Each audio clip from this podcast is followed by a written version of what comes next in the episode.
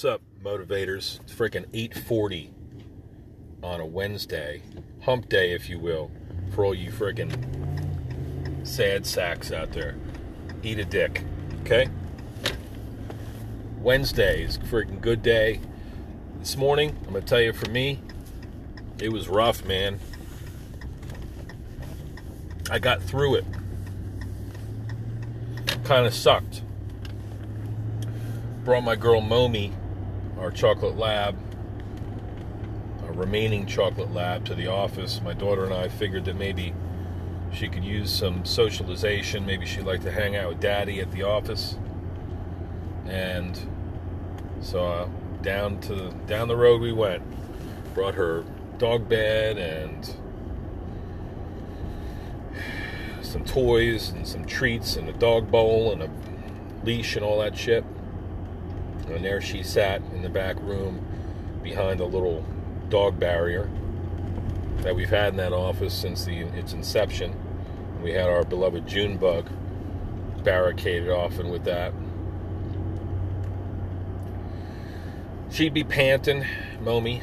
This morning she was panting and squealing a little bit, and then I'd let her out when in between patients, and she would run around and follow me around, and she was clearly anxious, and I don't think she's such a people people dog. So, uh, or at least other people. She seems to be very comfortable comfortable at home, and I'll go visit her on uh, on our breaks, lunch breaks if I have one. You know. So I don't know. I don't know. Maybe I'll try it again bring Momi into the office and see if she's excited at the prospect of doing so. But that kind of it was kind of hard to remain calm myself when I got a panting friggin' dog that I care so much about over there just in the other room. But she met some patients and she sniffed around and she seemed like she was uh, she calmed down after a while, but I was happy to get her safely home. So the Obersts are still kind of reeling a little bit from the loss of our beloved June bug. We got a we got her ashes back yesterday and some paw prints and a nice little wooden box. It's interesting. Makes you really ponder ponder this life. It really does, you know. Something animates us. It's no wonder why people turn to religion like the Jehovah's Witnesses because we're wondering. We want to know that that at some point the rat race, the pain is going to be over, and then we're going to be with Him, with our Lord, and everything that's going to, be no pain and no stress and all that stuff. Well, maybe that's the truth, and I hope that Junebug is there, loping around, chewing on her toys, swimming in the creek, if there is a creek in the afterlife, right? But we look at these this wooden box, and my wife is reluctant to tell my children that you know that it's ashes, that it's actually they burned her uh, remains, her her earth suit. They burned Junebug's earth suit, and all those ashes are what's inside that box, right? Supposedly. Who may, who knows how many other dogs they burned together with her? I've heard that that's the case with cremation. Anyway, let's say we take some of those ashes and we sprinkle them out in the grass and down the creek and in the wind. I think that'd be something nice to do. And then she wouldn't be confined to some box like a genie in a bottle, you know? I think that that'd be nice. So that's that's what I got to say about Junebug. And listen, Junie, I love you. You're freaking one of the greatest dogs I've ever had, and I miss you. And the loss has definitely shaken our family a little bit. We look for. So that's kind of still sucks a little bit, you know. And bringing Momi in this morning was my effort to try to mitigate that a little bit by really spending as much time as possible with so with Momer. And you know, redistribute that love, as I said previous podcast. So it's just a crazy day though. Busy, at the office trying to dig out from uh, standard insurance paperwork and to do stuff and patients calling and scheduling and rescheduling and some incredible people came in. I did my absolute best for them and had some very stimulating conversations with people. Had a friend whose grandfather died today, 86 years of age, level 86. Love and respect to you, sir. I wish you all the best in your journey. And I'm sure you left your footprint on this earth and in the hearts of so many people. Talked with another couple that I really just, they're wonderful people. And we were talking about, you know, the grind and, and things that, uh, you know, philosophy, things that uh, we're, all, we're all trying to do, balance that work and play as much as possible. They work for a big pharmaceutical company and they, they seem to be stressed out, always stressed out about about that. So I consoled them and with my hands and with my my words and just with the love. Told some jokes, told a story about I'm so cold, oh bust. I'll tell you guys about it if I hadn't already. It's a good one. I got an email from the Jehovah's witnesses. They sent me enclosed apparently some video excerpts that uh, will help me see their, you know, see eye to eye with them, which doesn't sound like likely. But uh, those turds are still on my tail. Talked to a friend online about, yeah, who some motherfucker. You ever see this? You're in a, a uh, guys now. You're in a public restroom, and you look up above the urinal and there's a booger on the wall. Somebody clearly wiped a booger as they're taking a leak.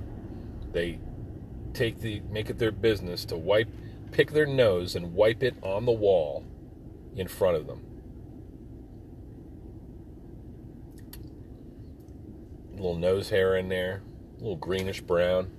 And I think, who the hell is that nasty? like we all do some kind of disgusting things, you know what I mean? Sometimes, you know, let's not bullshit. Sometimes we do some disgusting things. Go in the bathroom, doing your business is disgusting, but you know, be sanitary about it. Don't, don't wipe it. You're gonna if you're the type of person. this is at a university. I observed this, right? But I've seen it many times. Somebody wipes a booger right above the urinal. You fucking nasty pig. Like how can you be an adult and do something like that still? Now, bathroom graffiti, I don't hold against people too too much. I think it's kind of funny. But not a booger on the wall. It's just fucking nasty. Another thing I've seen, and I'm no dick watcher, but you ever be in the urinal, standing in front of the urinal, and you can see, just based upon the high rate of speed that the individual's hand is moving, to the, you know, somebody stands, pulls up next to you and takes a leak. And they're like, you know, you got to milk the, the end of your Peter. You got to milk your urethra a little bit to get any last drops of urine so you don't piss on your pants, right? And maybe a little, a little uh, shake. But they say, you know, you shake it more than twice, then you're playing with yourself, right? It's not a motherfucker not too long ago that shake, shake. I mean, he was shaking the shit out of it did like two or three volleys of like brah, brah, brah. Dude, like where did you learn that? Did your dad teach you to do that, or um, you think that you could be a little bit more discreet, or what is that all about, man? Um, another thing that pissed me off about restrooms. Motherfuckers they wash the hell out of their hands. I go to the bathroom, I do my business, and I'm out of there. I don't want to spend any surplus time in the fucking restroom. Okay? Motherfuckers washing the hell out of their hands. Are you kidding? Just do it. Just, just soap, water, dry them, and beat it. Fuckers taking two minutes to wash and dry their hands. You're not scrubbing in the surgery. Christ. That's just a little aside. What else? All right. I had a patient tell me today, good friend of mine. She said, You're outrageous. She referred to me as outrageous. And remember, I talked about how another described me as extra, like I'm a little zany, a little crazy. Listen, I'll tell you what, I don't know how people get through life without acting out a little bit, clowning around a little bit, because if you just kind of go through this life monotone, it seems like it will eat you the fuck up. I mean, am I right or am I right? Is anybody else feel like they get clobbered every day? I don't know. Uh, maybe it's my the, the work that I'm the, the, the, business that I'm in. I deal with a lot of people and uh, disparate, very disparate people, very uh, varying um, personalities, and I, I do appreciate all of them. But the shit that people share with you and they bring into your life, it is uh, it'll drive you absolutely mad. So, am I crazy? Is the question some of you guys might be asking. I don't know. I think we're all a little crazy.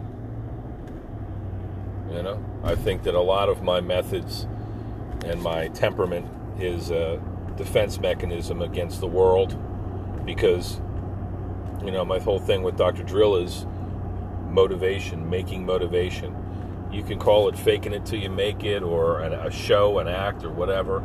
To me, it's genuine. It's part of a method that I developed to kind of whistle while, while I work and fight back against a very cruel, cold, um, traumatic world.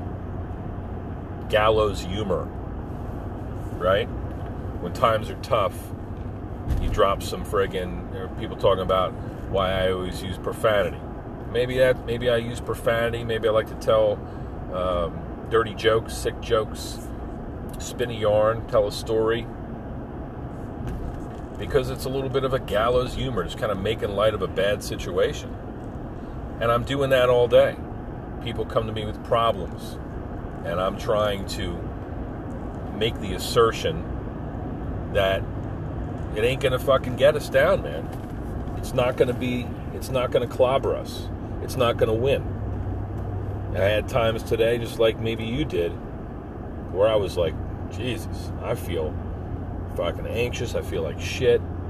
I, um, I got frustrations, and you know, once I started moving and working and helping, I felt better.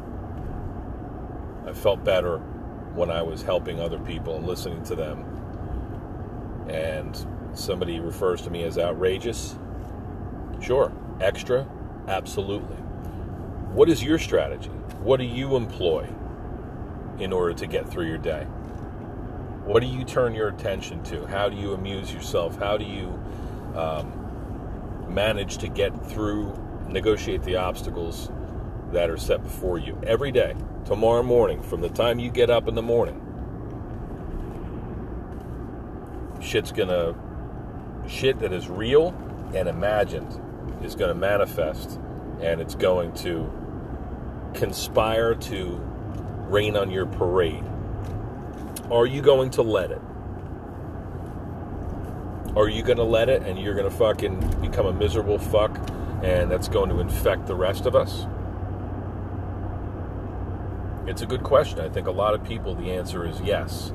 That's what they do. Some of them, it's beyond, you know, their their control. They can't they can't control the way that they react they aren't aren't doing it. They aren't capable. And every day they go out into the world and they get slapped in the face. And they, they leave it unanswered. I fucking answer it, man. Crazy, extra, outrageous. Um, I am all of those things. And tomorrow, I'm going to go after it again and people can come at me with their best effort, I will win. I will get my licks in at the very least. And I'll do it in a way that makes me laugh and makes me feel, makes me feel emotion, even if it's a bad emotion. At least I'm feeling something. At least I'm capable of processing how I'm feeling, and I, I, I can then make a choice. I can let it ruin my day and ruin the, the day of those whom I love. Or I can say, ha ha ha ha ha, motherfucker,